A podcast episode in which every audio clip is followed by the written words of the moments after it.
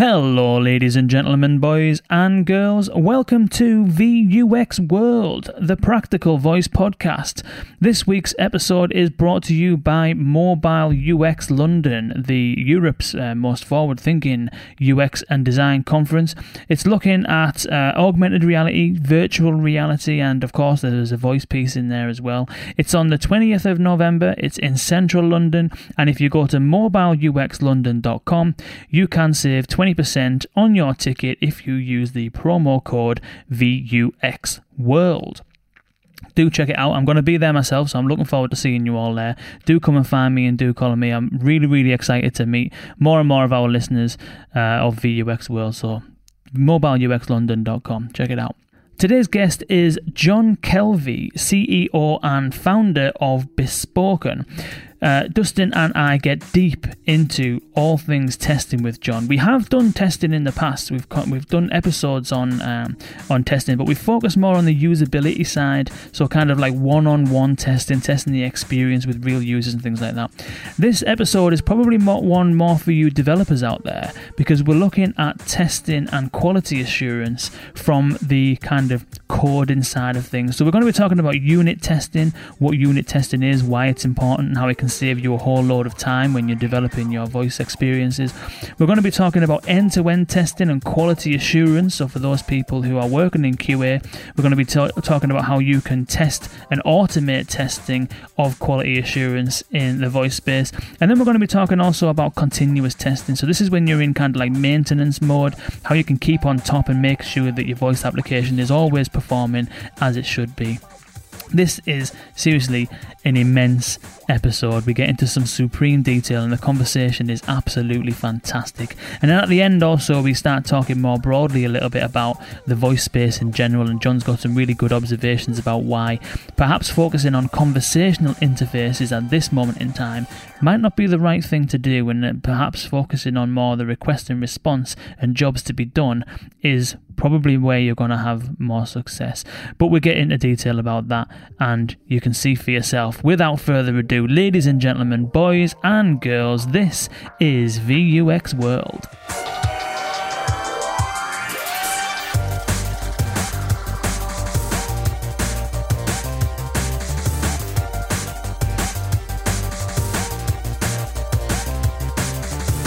John Kelvie, welcome to VUX World. Uh, well, thanks a lot for having me. I'm really happy to be here. No problem. And Dustin, hello there. Hey, Kane, how's it going? Yeah, well. So, John, tell us a little bit about yourself and a little bit about Bespoken for those uh, for those people listening who may not be aware of Bespoken. What is Bespoken, and, and tell us a little bit about yourself as well. Yeah, absolutely. Uh, thanks for having me on here. First of all, um, so uh, Bespoken is a company that focuses on building testing and monitoring tools for voice apps. Uh, we have been in existence officially since April of last year, and then unofficially since really 2016.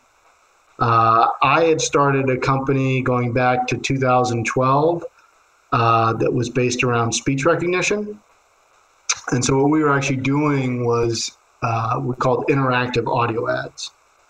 So these were uh, advertisements uh, that would come on if you're listening to services like Slacker or Spotify or NPR, some sort of audio or music experience on your phone.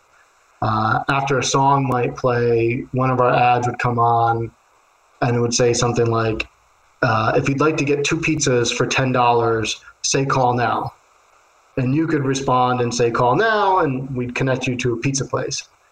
Uh, and so we were really totally immersed in voice in speech recognition uh, built out you know large scale speech recognition system for this. Um, and uh, all of it on mobile.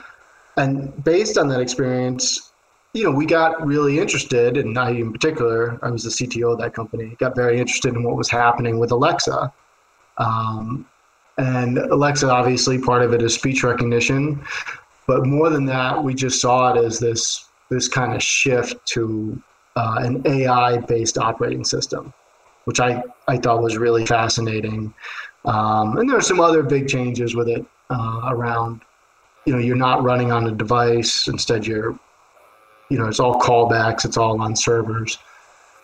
And so overall, we as Bespoken saw this as a, you know, as a new development platform, and people would need new tooling to really work with it. Uh, and then within that, uh, in particular, we saw a need for uh, people to really be able to do good testing, good monitoring uh, of voice-based applications, and that's really been our focus.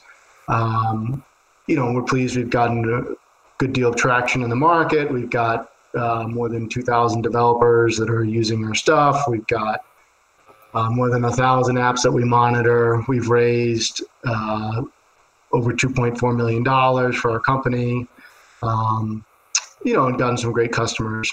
Um, so it's it's it's been fun being in the space, and uh, it's been fun for me personally to sort of see it develop. Hmm. Yeah, congratulations on that. Seeing the uh, the announcement for raising that money, that's that's fantastic news, that isn't it? Yeah, we're delighted by it. So there's two, there's two things. One thing you mentioned AI operating system. So I, I want to kind of dig into what you mean by that. But first of all, I can see behind you you've got the uh, the traditional bespoken llama. What I've always wondered this because I've seen this on Twitter constantly. Whenever you go to events and that, you take all the kind of teddies and stuff like that. tell us, tell us why. I've always wanted to ask you this: Why a llama? Well, so we are based in Peru. I should also mention, I, and most people don't look at me, um, probably stereotyping unfairly, but they don't look at me and say, gee, you look like you're from Peru.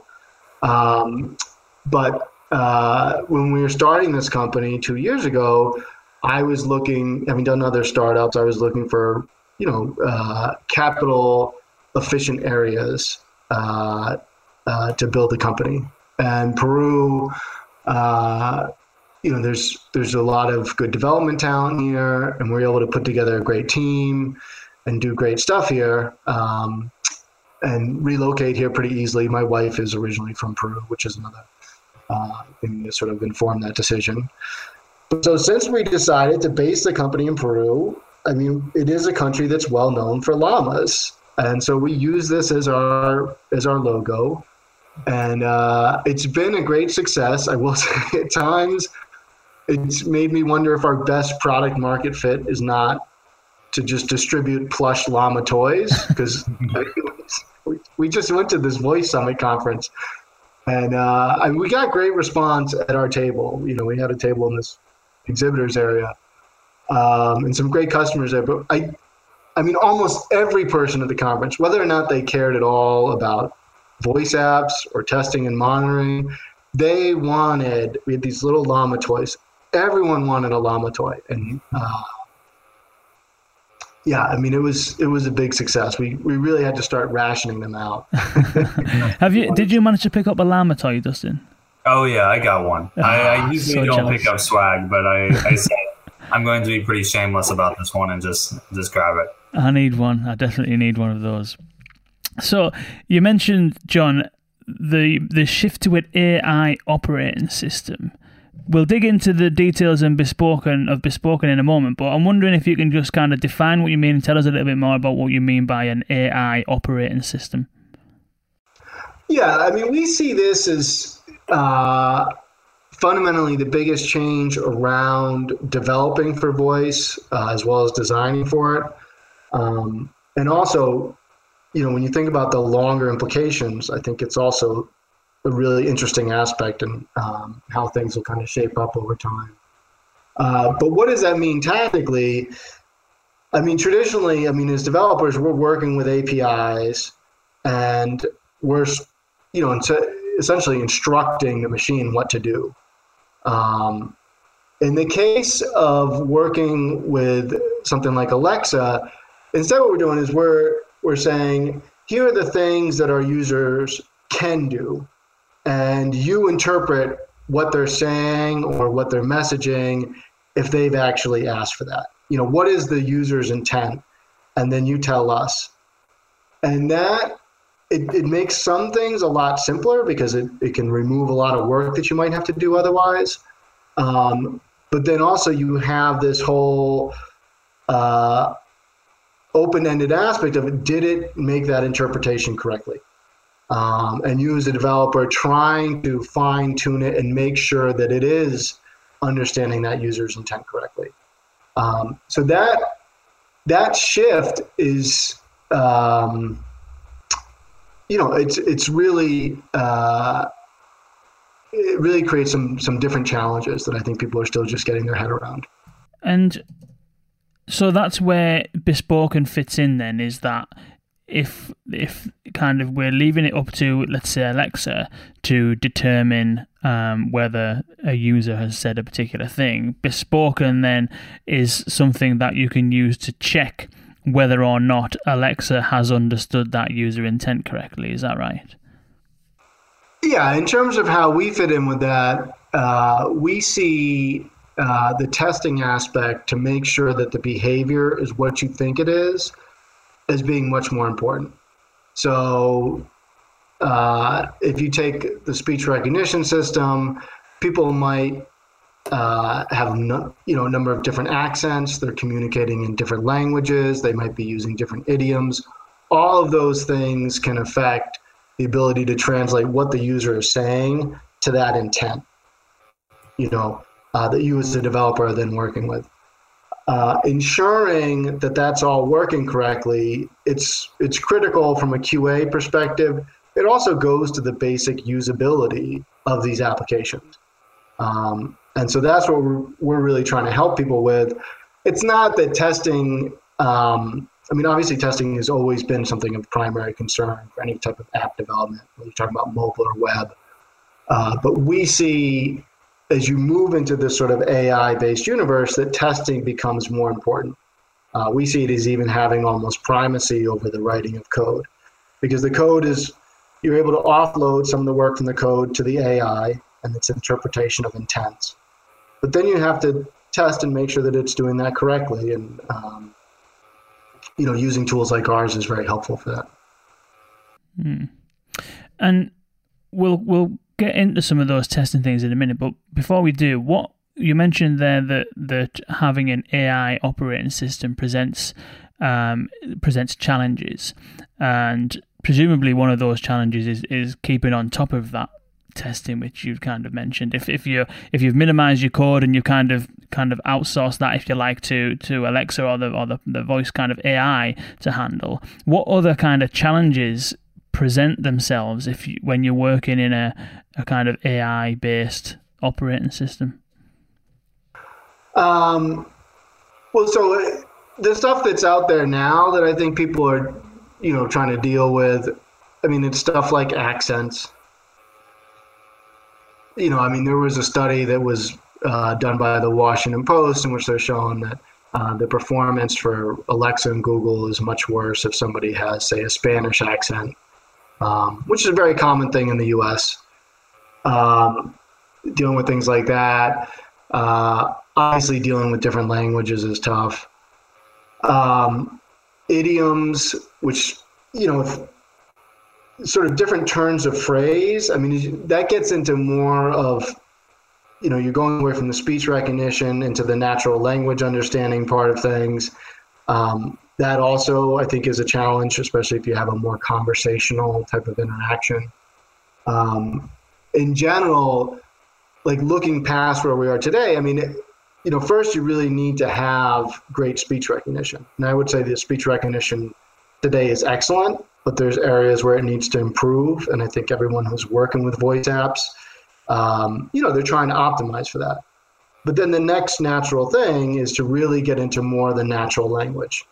Um, and as people start to rely more on natural language, as the systems become more sophisticated around, you know, applying machine learning and you know, right now for Alexa example, you know, for example, it's it's fairly explicit. I mean, you're basically saying, okay, these phrases then map to this particular intent on behalf of the user. Um, and it does some stuff, some magic behind the scenes, as does Google, to you know say things that uh, or to figure out things that are not explicitly mapped um, and figure out the intent behind them. Uh, there's not there's not a lot of that today, but in five years, we expect that that natural language will be far more sophisticated. Maybe you know probably even in two years. And then that becomes another thing that you really need to, you know, okay, that's great. So the, the AI has figured that out for me. But how do I know? How do I know it's performing correctly? How do I ensure that? Uh, again, you're taking something that was a development task and you're turning into something that's really a testing task. Uh, that's how we sort of see it. So there's there's these challenges today, which we see sort of centered around the speech recognition. But then over time, you know, the, we see that the speech recognition is going to get better, but then you're going to have more stuff around the NLU, um, and just generally uh, the AI taking on more work. And then how do you ensure that it, as it takes on that work, it's doing it correctly? Hmm. Okay, so can you explain a little bit about how Bespoken would fit into a a kind of a, a voice design slash development project and, and whereabouts in that sort of workflow would you kind of use bespoke and how does it kind of all all work? Yeah absolutely. Uh, so we really focus on automation. And so what does that mean? Uh, we try to take any manual steps out of the process. Uh, that's that's really the key thing for us. There are, you know, um, there's a variety of different types of testing that are typically needed. Um, but for us, it's about okay, we provide a really easy way uh, to ensure that your skill or uh, action is working correctly uh, without having to do anything manually. That's really our goal. So, for example, if you're testing a skill, and let's say it's a skill that's like a grocery list, um, you can set up tests with us where you type things out and you say, uh, add bananas to my list. So you just you write that out, and then you write out another part that's just uh, would say, okay, I added bananas to the list. So a very simple uh, type of case here. Um, and what we would do is we would actually take the text of what you wanted to say, we turn that into speech, we send that to Alexa, uh, Alexa then sends it on to a skill. Uh, the skill comes back with a response. We turn that back into text and compare it to an expected response. Um, and hopefully that all makes sense. The key thing that we're really doing there to make the automation all work is it's, uh, you know, I like to call it crossing the sonic barrier, but you're just, you know, getting the text into audio and then in the response, the audio back into text.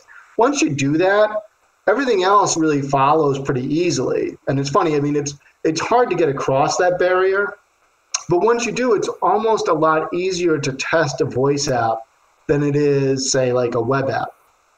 Um, you know, your typical HTML page is actually rather complicated. It might have several different uh, buttons and forms to be filled out or fields to be filled out.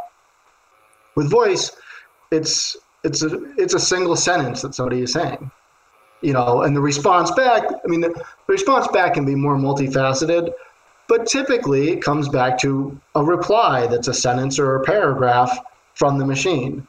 Uh, so once you can get past the whole speech part uh, you can really test that very effectively. Um, and using our tools you can set up tests uh, I mean, for our customers, I think it takes them a little bit longer because they have to, you know, learn how to use our stuff. We try to make it as easy as possible, but there's still some learning curve. I mean, for us internally to set up tests for people, I mean, we can do, you know, simple to medium skills in less than half a day and really test them pretty well. Um, so it's a nice thing. Um, and once you have those things set up, you can just run it whenever you want and you make sure that the skill is still working correctly.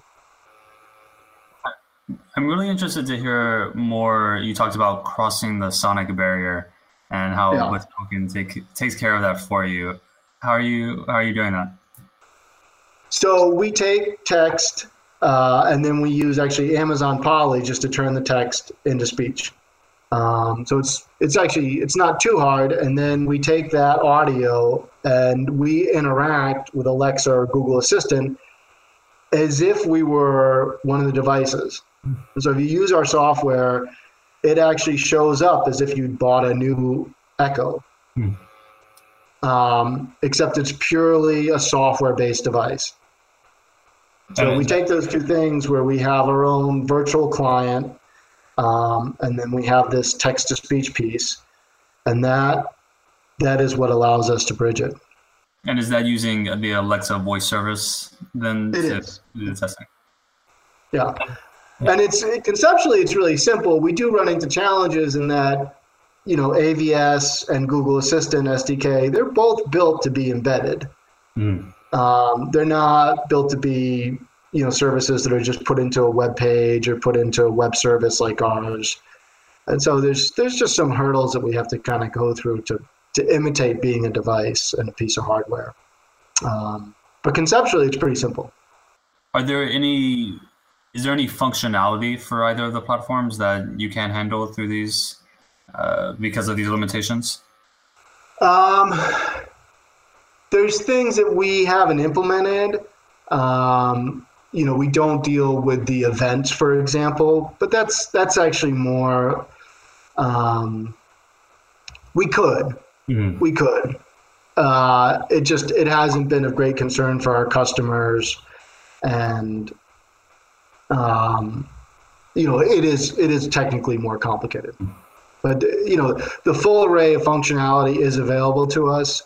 Um, it it it really is just like you know the Echo that's sitting on your desk, but uh, you know it, it exists just in software.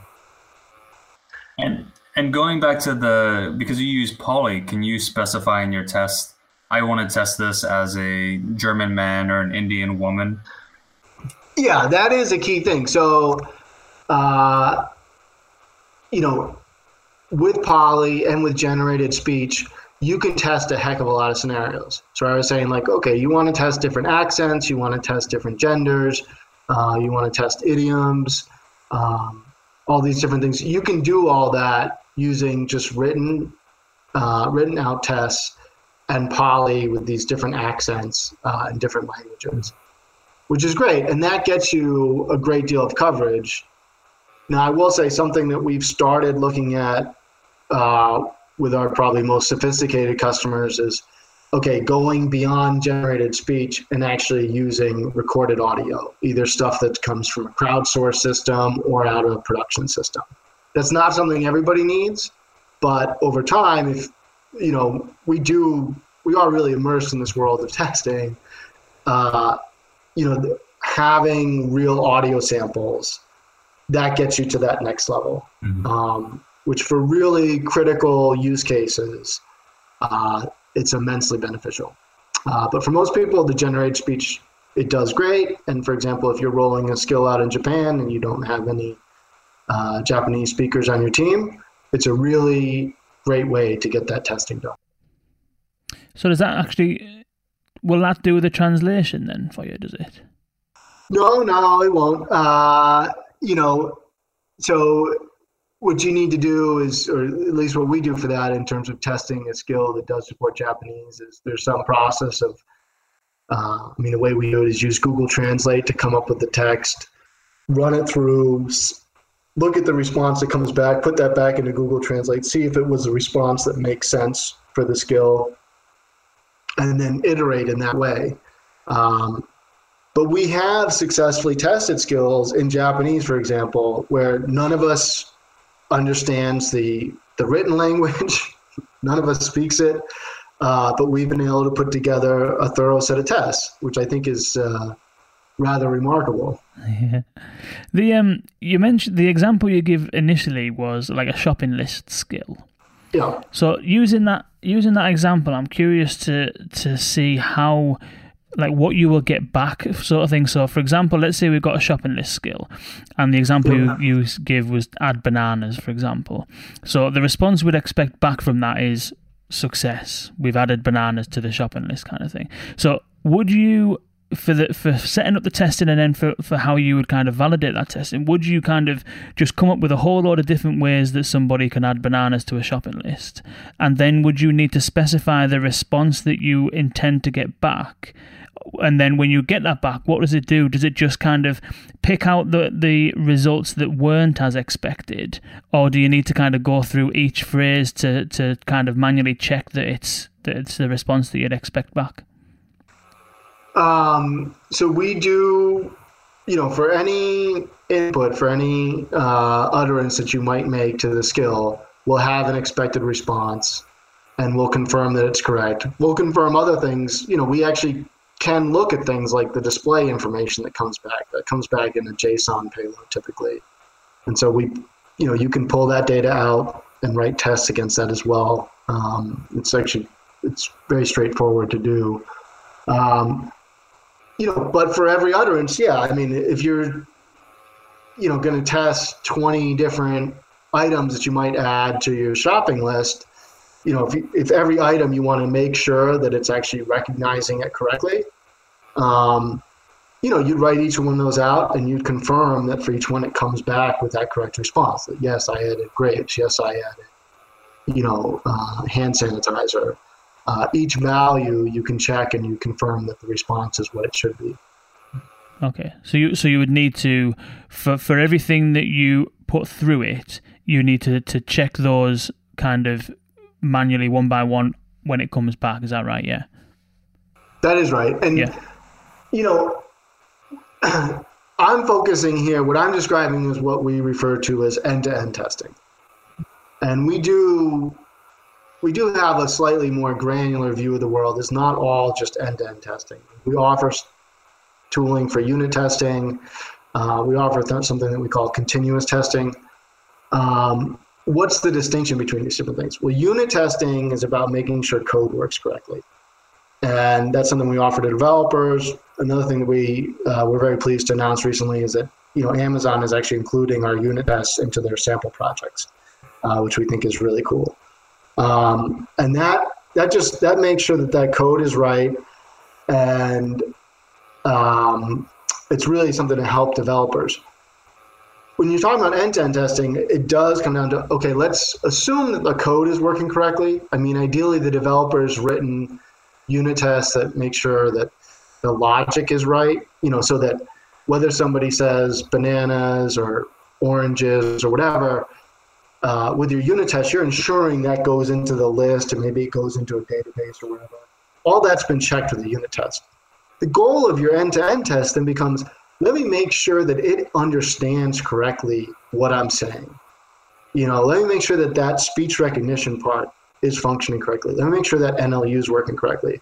Um, and you don't, I mean, we're picking on the shopping list case. You don't need to try or test every piece of fruit out there, but maybe you, there is a problem with recognizing hand sanitizer. That's a trickier phrase. Um, you know, or maybe it sounds like something else and it gets misrecognized. That's where you really want to concentrate your end-to-end testing. Um, and then the continuous testing part or the monitoring that I mentioned, that's really about okay. Now that my skill has gone live, you know, and I've put something out there, let me test it on an ongoing basis. And it's not going to be the same depth of testing. You know, you wouldn't try a hundred different items to add to a cart as part of that but you try one conversation. You know, open the skill up, let me add something to that list, tell me what's on the list, and then say goodbye. So you go through that conversation.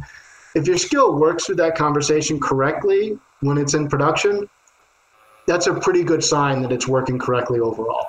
Uh, and so we said that's a really easy way to ensure uh, essentially the quality of it on an ongoing basis. So those are the sort of three things that we do, and that's you know, each one, you know, when we're talking to people, each one of those aspects has a, a particular place, and each one um, is meant to do something important.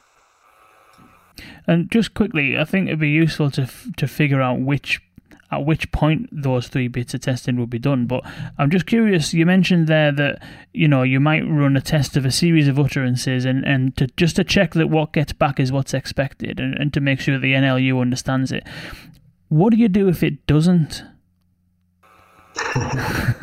is there anything you can uh, actually uh, do about that? Is there anything you can actually do about that, or is that all on the Amazon side? Is, is that one of the challenges? Is. I mean, I uh, there's not as much. I mean, having come from a speech recognition background, I'm I was used to having a lot of levers and a lot of things I could do to solve issues that would come up. Um, with Alexa, there's not quite as many.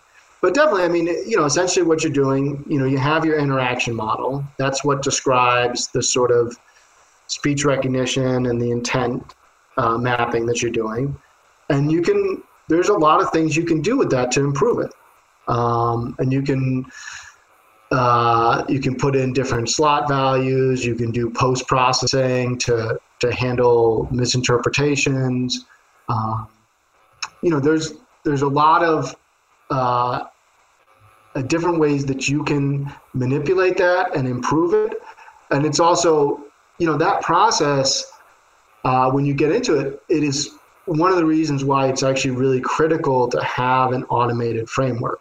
Um, this is something I became accustomed to having worked on speech recognition systems, is that as you're making changes to try to tune the AI, you can't, like, if you just change stuff and then just test for one scenario, you're really going to do yourself a disservice. You need to then go back and look at, you know, run a whole set of scenarios and make sure that as you're fixing one thing, you're not breaking something else. And it really typically is an optimization problem. You know, you're not looking to solve things outright. Instead, what you're looking to do is to have the best possible outcomes across many scenarios. So you know that you're not going to get every scenario perfect. There's going to be some things you kind of kind of live with that it maybe doesn't understand a certain accent as well as you might like, or a certain phrase as well as you might like. But across all the phrases, across all the accents, you want to get the best range of outcomes. Um, and that's, you know, automation really helps with that. And as you're making changes and tuning that interaction model, you use that automation framework to be rerunning it and really ensuring that, um, okay, I see that in making these changes, I've improved the scenario I was worried about, and I haven't harmed everything else. Hmm. So you mentioned then three types of testing end to end testing, unit testing, continuous testing. What where would those three types of testing feature? When would you use which type of testing? Is it sequential? Is it kind of you use you use them all at the same time? Like where does it all fit together within a project? Uh, we do see it as a sequence. Uh, so the unit testing, you know, that is focused on developers. That is meant to be used as people are doing their initial coding, right? Um, it's really helpful for that. We have this. Uh, well, people can't see the banner anyways, but we use uh, this picture of Iron Man in some of our marketing materials. I mean, we use it carefully because I don't want to offend Marvel. But we claim that unit testing will make you a 10x developer. Uh, that's sort of this mythical idea that's out there.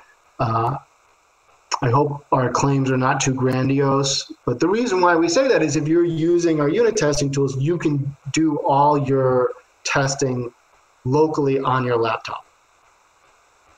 So you don't have to deploy out a Lambda. You don't have to deploy out updates to an interaction model. You can do it all straight on your laptop. You know, write some code, uh, run an, you know some intents against it, see that it's working correctly. All that happening without having done any deployment. It's a massive time savings. Um, you can easily hook up a debugger to it. Um, I see a lot of developers, they, they're not able to use debuggers because they're deploying it out into the Lambda environment, which is very hard to debug. Um, again, if you're using our unit testing tools, uh, that's not the case. Instead, it's all just happening within your, uh, your IDE. So you can tie into that debugger. That can save you an immense amount of time. Um, I would claim half my success as a developer, whatever success I have had, uh, is due to good use of debuggers. um, anyways, so the unit testing is really helpful during that development and debugging stage. End-to-end testing, we see that as being uh, something that's managed by QA people. Uh, we have built our tools so that they don't require programming expertise or programmers at all. So QA people are able to write the tests, they're able to manage them, they don't have to have any programming background. Um, and so they, you know, they could start writing the tests, you know, before the code is done. Typically, it's it's done at the end of the development phase. Uh, you go through that cycle, and then uh, the continuous testing is done after it's live. So makes it through the QA phase, everything's working well. Uh, now it's deployed out there, and we want to make sure that it continues to work well, that there's not any production issues with it, um, you know, and that there's not, um, you know, nothing is changing within the system that's causing it to break on an ongoing basis. So it really tracks nicely with the typical software life cycle that people are accustomed to. And if I'm just a hobbyist developer, what level of testing do I need? Uh, well, in practice, none. I don't. I like look. I uh, I don't. I mean, having one of our big learnings in this space, I I feel like uh, uh, this is just an interesting thing, and I'm uh, not. Uh, not besmirching anyone, hopefully, but it's just there's less unit testing and automated testing that I would say that goes on with the general audience of developers than I had thought. I mean, I've I'm kind of a maven for unit tests. I have been for a long time, but uh, you know, it's it's become apparent to me as we've worked in this space that that's not the case for probably the mainstream of developers, and it's it's not necessary to write really in-depth unit tests uh, for them to function. I think people will benefit from it, um, but it's um, you know for hobbyists. Uh, you know, we don't see them doing a lot. Uh, we would, if they do want to dip their toe into it, I would say try writing some end-to-end tests. It's pretty easy. Um, you know, uh, you can put it together after you're done with your project, and you know, you can see that okay, I, I know that it's working for these users, and then I have this sort of artifact you know I can use on an ongoing basis to try uh, to ensure the skills working correctly as I make little changes to it and so forth. Do you see? Obviously, you're a, a big uh, proponent of testing. Do you see testing making the development process actually easier? I do, I do, and I should I should be careful in saying, oh, you know, hobbyists aren't doing any of it, or they shouldn't I hope it doesn't sound like I'm saying they shouldn't do it. I do think they should. I, I think that it really does accelerate development. Um, that's not, it's definitely not just some marketing. We really do believe that. Um, and I, I think my, my whole career as a programmer, I think, is evidence of how it can accelerate development. Um, so it's, it's, it is immensely beneficial.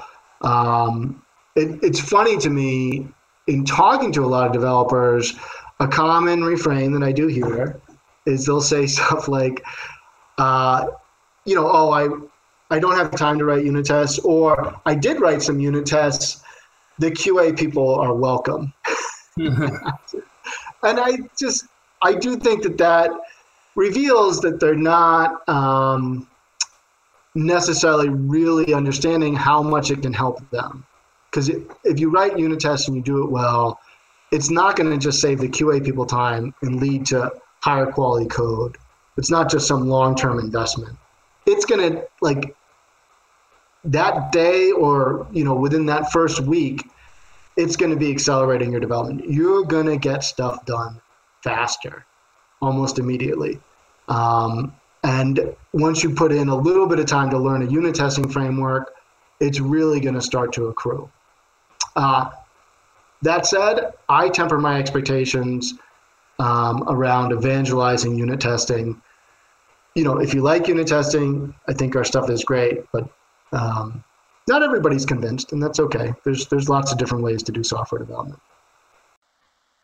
I definitely I definitely remember the early days of the skills kit, long before Bespoken, and uh, without testing, without unit testing, it's you have to build something, then test it manually, and then build it, test it manually, and and unit testing really just speeds up that process so much.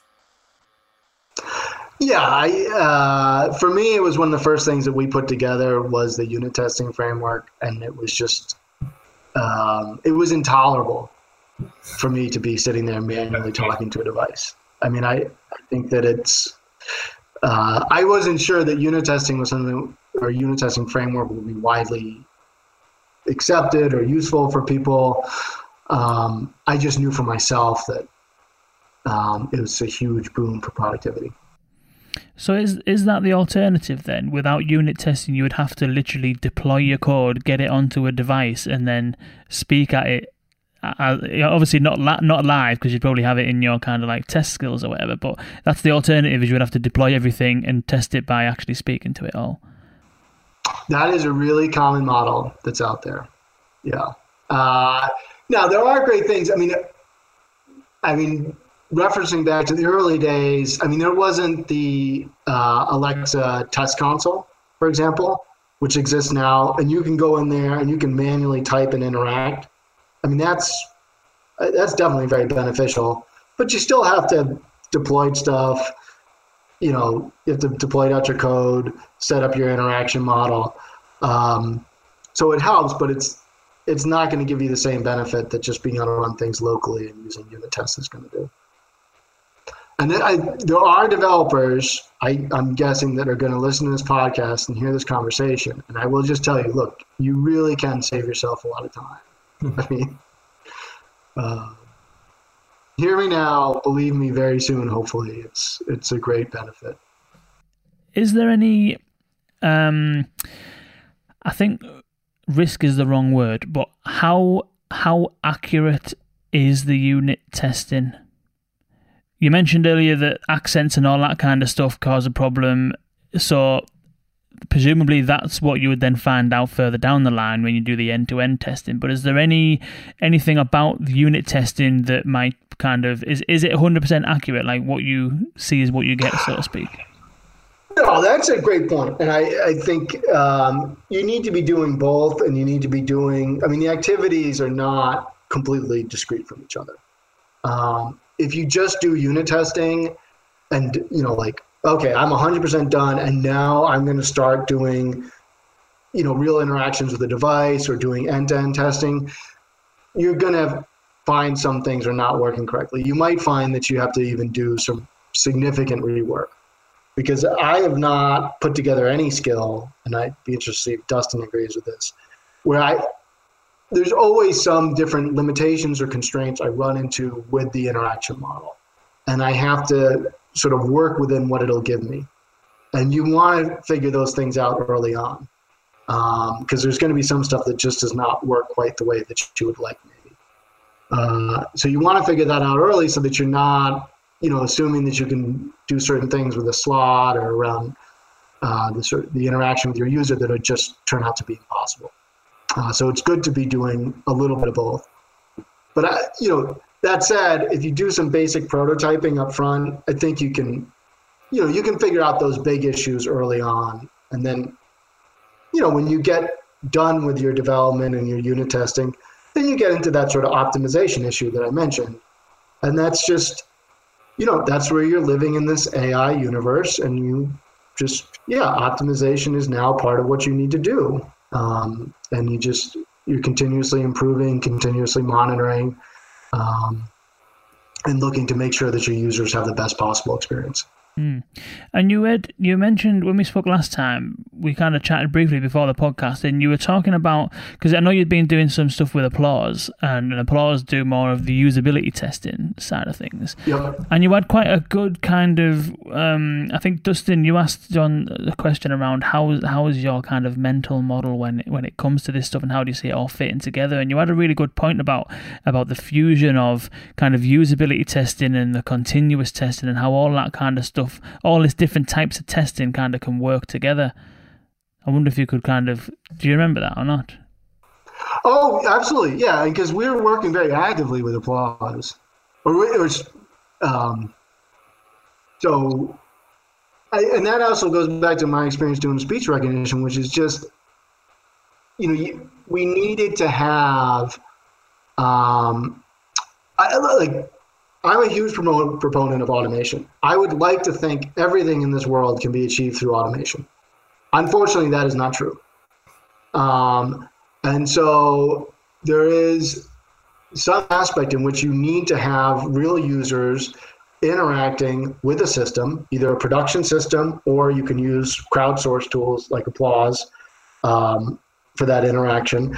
And you're gathering essentially those interactions that they have and you you know one you just measure how does it do with real world usage, and that tests. I mean, that covers a whole slew of different scenarios. I mean, you can obviously be testing speech recognition, but you're testing just basic usability. You're testing, um, you know, the sort of NLU performance and like, are people saying what you expect them to say? There's always uh, surprises around that.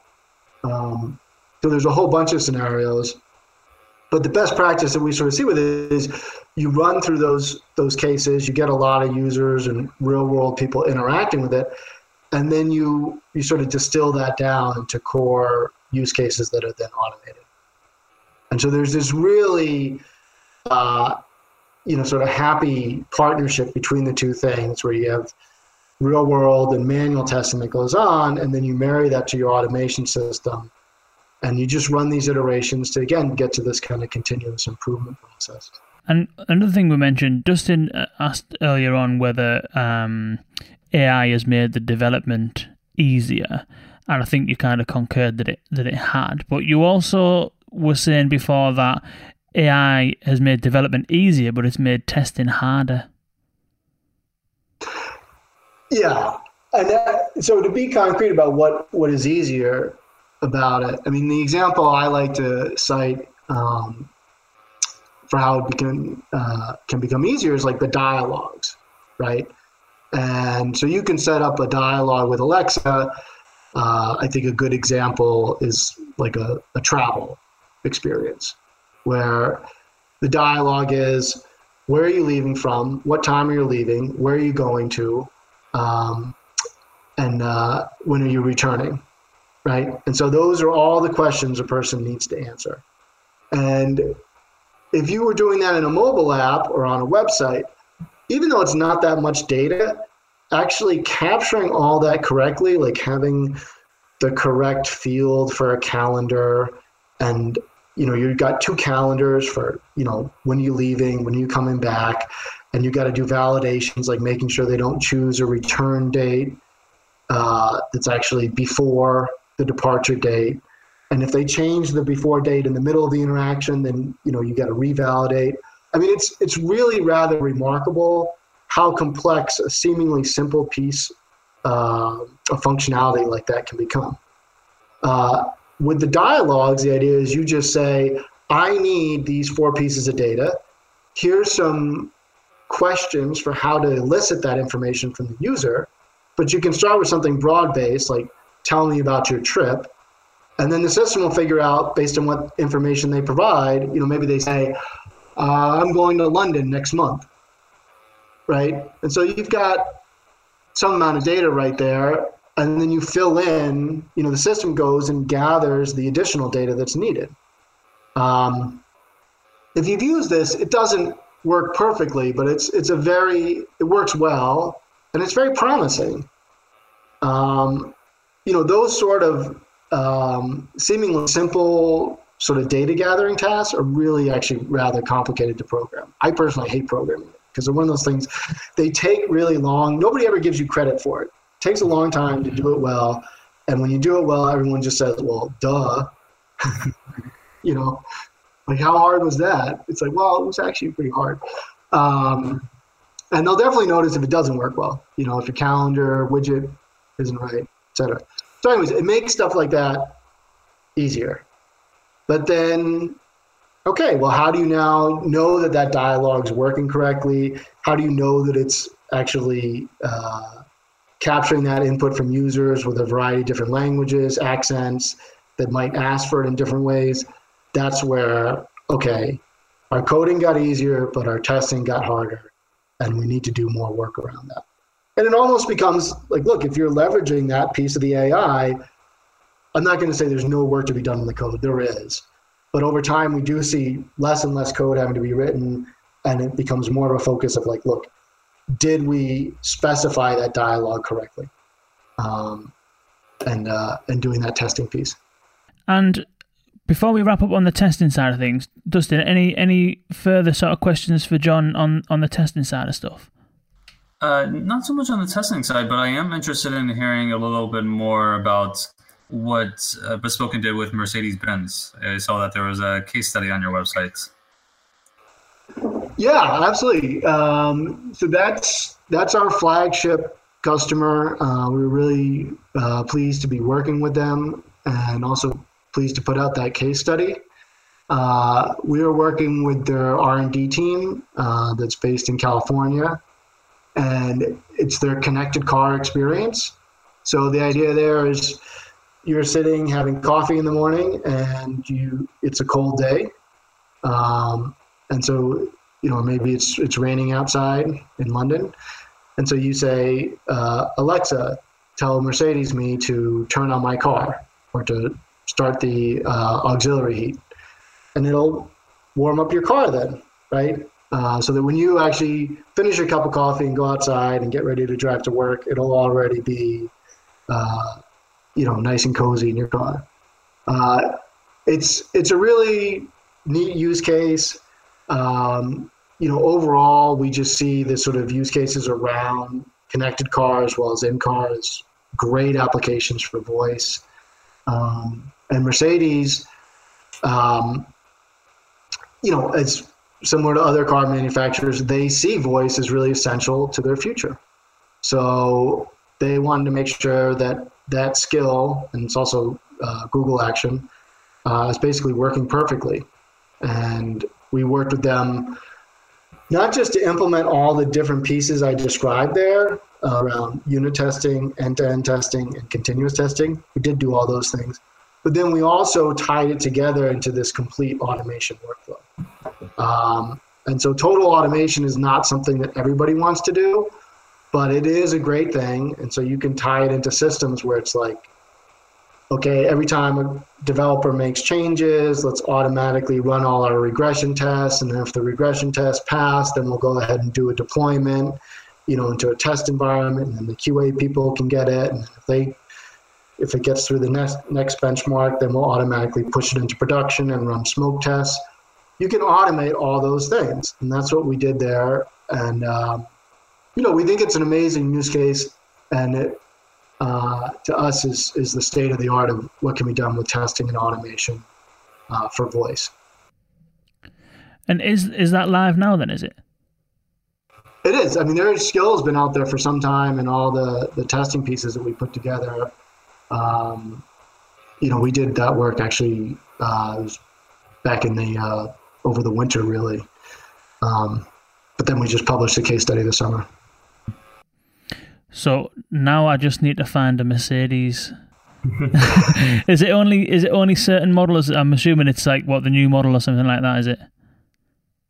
I uh, I should know the answer to that, but I don't. I think it's supported by a lot of their models. I mean, uh, um, it's it's not just new models. It's not like just 2018. Um, you know, and it's it's pretty amazing actually if you just think about what's involved in saying, you know, Alexa, turn on my car. I mean, it's it's easy to say. If you sit down and think about what's necessary to achieve that technically, it's it's quite a feat. Uh, I mean, our part in it is actually rather small. I mean, we're just making sure that basically uh, Alexa did in fact understand that command correctly um, all the other pieces that go into ensuring that it works right. Um, you know, it's it's uh, it's a big undertaking for Mercedes, and it's it's pretty remarkable that you can do that with you, you know, with vehicles. Hmm. There's a guy down the road, about three doors down. He's got a Mercedes. It's probably about six months old, and I'm pretty sure it's a hybrid it says something blue blue tech or something mad like that. It's like it's really really nice but i'm absolutely convinced that that is gonna it must have something like if, if any car if any mercedes car is gonna have that working in it it'll be this one. It's honestly it's absolutely immaculate. So i might go and give him a knock during the week and see if we can i'll take i'll take my echo around and see if we can uh, start firing up his car well yeah and be on the lookout. They their new in-car experience is called mbux um, you know they've they've put a lot of energy into building this great in-dash voice-based experience that that blends together a really nice graphical display and then um, voice-driven you know essentially operating system that's built into the the uh, the car. And uh, it's awesome. I mean i um, I don't own a Mercedes. I wish I, I did, but I, I mean, I, I do think that that's sort of functionality. I mean, it, like that's a differentiator when you're buying a vehicle now, right? I mean, I, at least for me, it's like I don't, I don't really look at the horsepower that much. For me, it's like, oh, you know, what's it compatible with? You know, how does the, uh, what sort of voice operating system does it use? Those are things that, that for me are buying differentiators. I would agree with that. Like, I think cars got to a point, didn't they, where you know, all the cars are more or less the same. And then they started kind of like trying to get a sneaky competitive advantage in like in silly ways where like the car we got, it's actually pretty frustrating. It doesn't have a CD player and you've so you've either got the radio or you need to Bluetooth your phone to it which sounds all cool and all that, but actually there's two people that drive it. So if if Gemma's been driving it before I have, and I get in, I'll go and play. So I'll use Siri and I'll try and play something on my phone, expecting it to connect, and it doesn't. And if I've already set off, it's just a nightmare to get your phone connected to it. You'd think you'd thought it'd just be one button, but you've got to go through all through the settings, and it's just like so. Cars, I think, have been trying to get themselves a little bit of an edge with little daft stuff like that, and it hasn't. I don't really think it's worked that that much, to be honest. But for something like Mercedes, having a voice assistant like that that you can you can control things through through through your Echo, I think that actually is it is definitely a competitive advantage. That that would sway my decision making definitely. I, I, think it is fantastic, and even so, the use case you're just mentioning. I mean, uh, part of the Alexa Auto SDK that was just announced. Um, you know, and Amazon's working with car manufacturers to get that incorporated. Uh, I believe one of the features is that it's actually got voice recognition. So, you know, wouldn't it be fantastic if, I mean, it, personally, I, it would be fantastic if when I get into the car and I say, I want you to play a certain song, if it recognized it is my voice and used my Spotify account, you know, um, and played it from my account. Or if I said play a certain playlist, it knew to hook it up to my account and knows that that playlist is there. And correctly also associate my wife with her account. I mean, this is a very specific concern to me, but like I, I don't like it at the end of the year. I look at like Spotify's like rewind, and I'll see like artists like Michael Bublé on there who. I mean, it's it's offensive to me that Spotify thinks that I listen to Michael Bublé. so I would really like it if they would correctly credit that to my wife. Yeah. And features like that sort of voice recognition can do that. Um, I'm not. I don't think that's widely available yet, but it is coming, and it's. I, I mean, stuff like that. I think is just fantastic. Mm. Yeah, because then you're also going to get recommendations for other stuff like Shirley Bassey or something like that if they're using Michael Bublé as, as a reference point. um, so before we wrap up, then you had some interesting uh, thoughts on kind of where the voice thing is going and, and what's happening well right now, where it's succeeding, where it's not succeeding, and there's all the kind of talk around you know, in, in, the design sort of world, creating conversational experiences and having it a nice, pleasant little thing to talk to and stuff like that. Your kind of perspective is slightly different than that, isn't it? You kind of think it's more a request and response kind of thing. I'm wondering whether you can kind of just elaborate on that a little bit. Yeah, absolutely. Uh, I am really interested in the user experience aspects of voice and where that's heading. Um, and you know, it's funny. We see ourselves as kind of the technicians. We're just, you know, we're down here in the engine room making sure that everything's functioning correctly. But interestingly, I do think that testing does have more to say about usability today. I mean, it always has something to say about usability, but it's particularly vital for voice because you know the speech aspects, languages, and accents, and all those things that I mentioned. Um, and our observation, or really my observation about it, is that the best practices I th- that I hear people citing for voice design, I think, are running ahead of where the technology is. So I believe that the command and control type of applications that those are best today. Um, and so, where is it really succeeding? I think it's you know home automation is fantastic, turning things on and off. Um, you know, in the kitchen is great, where it's a hands-free type of environment that that can work very well. Though a display is helpful. In the car is essential. Um, you know, controlling TVs. I mean, to an extent, is great. I mean, I don't know about volume up and volume down, but certainly asking for programs works great. Um, but those sort of like, I'm going to give the system a discrete command that it can then fulfill. I believe that that's what the technology works best for. I read with interest the opinions around how do you do conversational design. Um, and I might be even misusing the term, but I, to me, it's it, to some extent, at least where things are today, it reeks a little bit of like skeuomorphism, where you're saying, look, with where the skeuomorphic part um, is, you know, you're pretending the machine is a human. You know, uh, the machine's not a human, and it doesn't behave like a human, and it doesn't have understanding that even begins to approximate a human. So trying to implement interfaces that follow that pattern, I think you're likely to disappoint people. Um, so I take this sort of contrarian view that there's there's more to be learned from, say, phone tree applications than there is from our normal human interactions like we're having here. Hmm. And where where would you place? You mentioned earlier on around that calendar kind of example, and, and let's you know booking a train or something like that, um, and that. So if if somebody mentions I'm going to London next week, and then you know that they're going to London, so then you can ask them for some more information, like you know how much do you want to spend on your room and what location do you want it. So you'd kind of have a a, a series of kind of back and forths to get the system you know, understanding when they want to go, how many people are going to be going, how much they want to spend, um, and, and how, how long they want to stay there for, kind of thing, which you're probably not going to do in one kind of request. So the user's not going to say, I'm going to London on the 30th of March, I want a room for two, and I don't want to spend more than £150. So would you class the process of getting that information from somebody?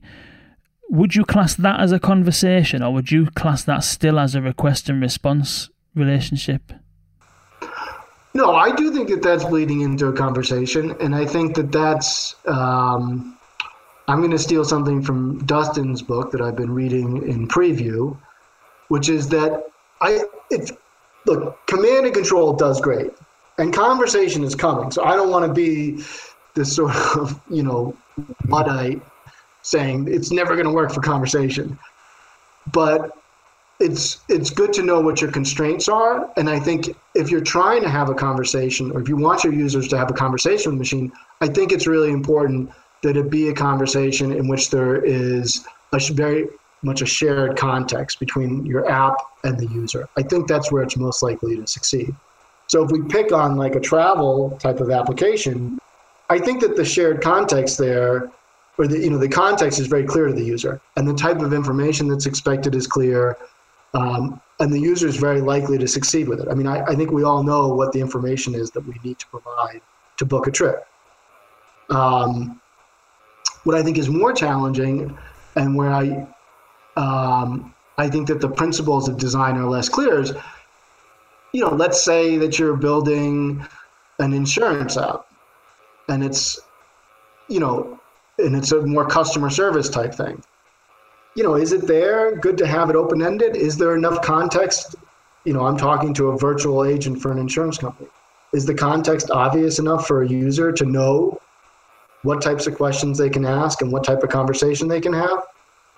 I uh, I don't think it is, and I think that that's where uh, providing more guidance, providing more boundaries for users, uh, you don't have to turn it into command and control, but you know, putting those sorts of constraints out there, making them clear, I think is important. Mm.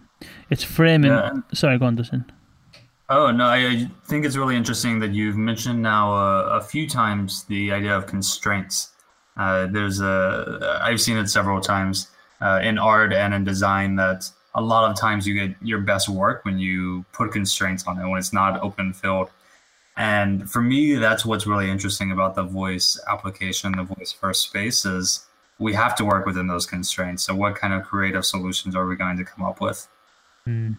It's framing the conversation, isn't it? So in that in that hotel example, the conversation is framed around a task that someone's trying to achieve.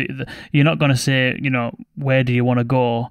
and the user's going to respond with, you know, how do I treat my nana's dodgy hip.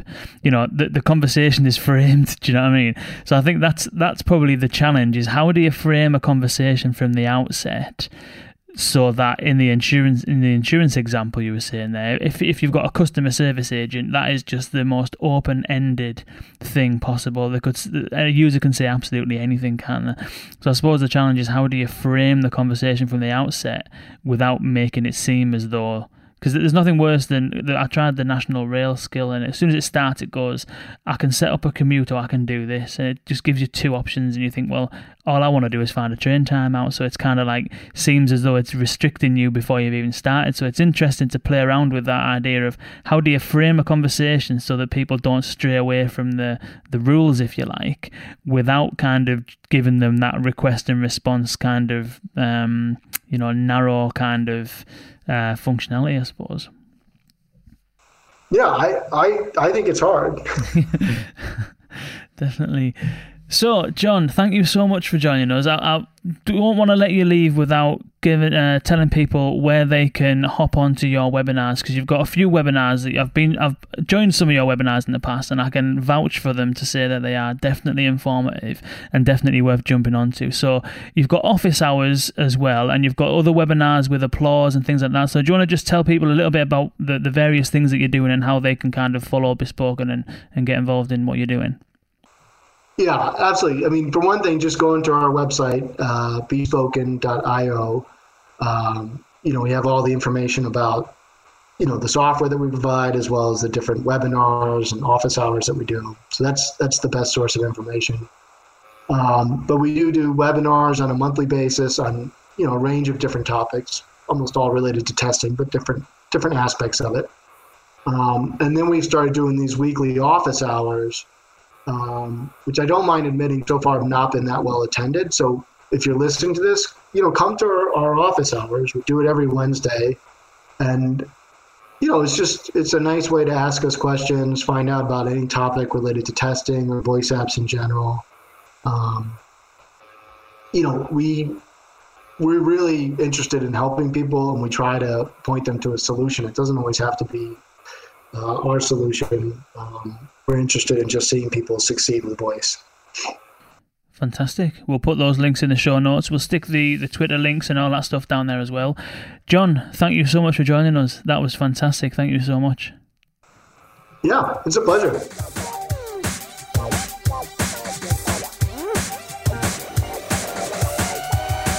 That was John Kelvie, CEO and founder of Bespoken.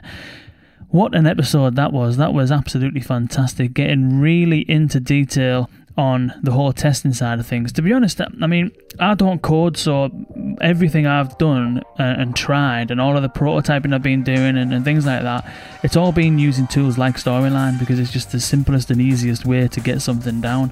And I haven't worked on anything uh, yet, as yet, uh, that is wildly, wildly complex. You know, I'm working on an interactive story right now, which could get pretty complex, but. Uh, so I've never really had the need to use such advanced testing tools, but I can totally see uh, the need for it if you're handling quite a lot of, of various intents uh, rather than having to deploy it onto a device, deploy all your code onto a device and do all of your testing uh, in real time, in person um, I can totally see how the unit testing will be a huge, huge bonus. And if you're a hobbyist and you don't do unit testing or you're working on smaller skills, as John said, it might be worth just trying to figure out how it works and just trying to write a few unit testing scripts and see whether um, whether or not you can get a flavour for it. Because I can totally see how being able to test your code before you deploy it on your device is uh, is a real time saver especially for the big skills. And then the end to end testing is interesting as well. I think being able just to throw a load of intents at uh, the Alexa service and get all of those responses back and being able to rerun that constantly is such a time saver as well rather than having to sit there and again speaking at the device the whole time it's far easier as John said to automate that stuff if you can uh, and then the continuous testing really is almost like it's almost like the equivalent of website analytics monitoring You know, you don't for the big websites and the websites that are you know either driving revenue or that serving a specific purpose. You'll have a suite of KPIs that you need your website to meet, and you'll be monitoring those on a monthly basis. And if things drop, you'll have a look at it. There'll be certain pages that you try and experiments on, and that you might be kind of monitoring a little bit more closely. So the continuous testing for me seems like it's the the web analytics equivalent in the voice space. Um, and then combining that with the applause uh, usability testing that he was talking about and mashing all that stuff together so you get your genuine user feedback on the on the experience side of stuff um, and then you can mix that together with your automated continuous testing. Um, from there, you'll you'll probably develop new use cases. You'll certainly refine the use cases that you've got, um, and it sets you up for for kind of instilling those practices of testing. There's, nothing worse than just making something, deploying it, and forgetting about it. You know, certainly in, in this kind of environment where things are changing so quickly, um, you kind of need to be keeping on top of things and iterating things as well. You, you, know, very it's very doubtful that your first stab, your first release of a skill or an action or a voice experience is going to be the final product it's very much the beginning of something, and, and these things are living, breathing things like every digital asset is, and it takes looking after and developing and iterating and growing. So, Bespoken sounds and seems like a tool that will be able to help you out. Uh, with that. So do check it out, um, and also the webinars. Check out the Bespoken webinars; they are really, really informative. I've been on there on a few of them myself, and I can I can honestly say that they are well worth jumping onto. So, thank you, John, for joining us. Uh, immense conversation. Thank you, Dustin, for co hosting. And thank you all for listening. Until next time, see you later.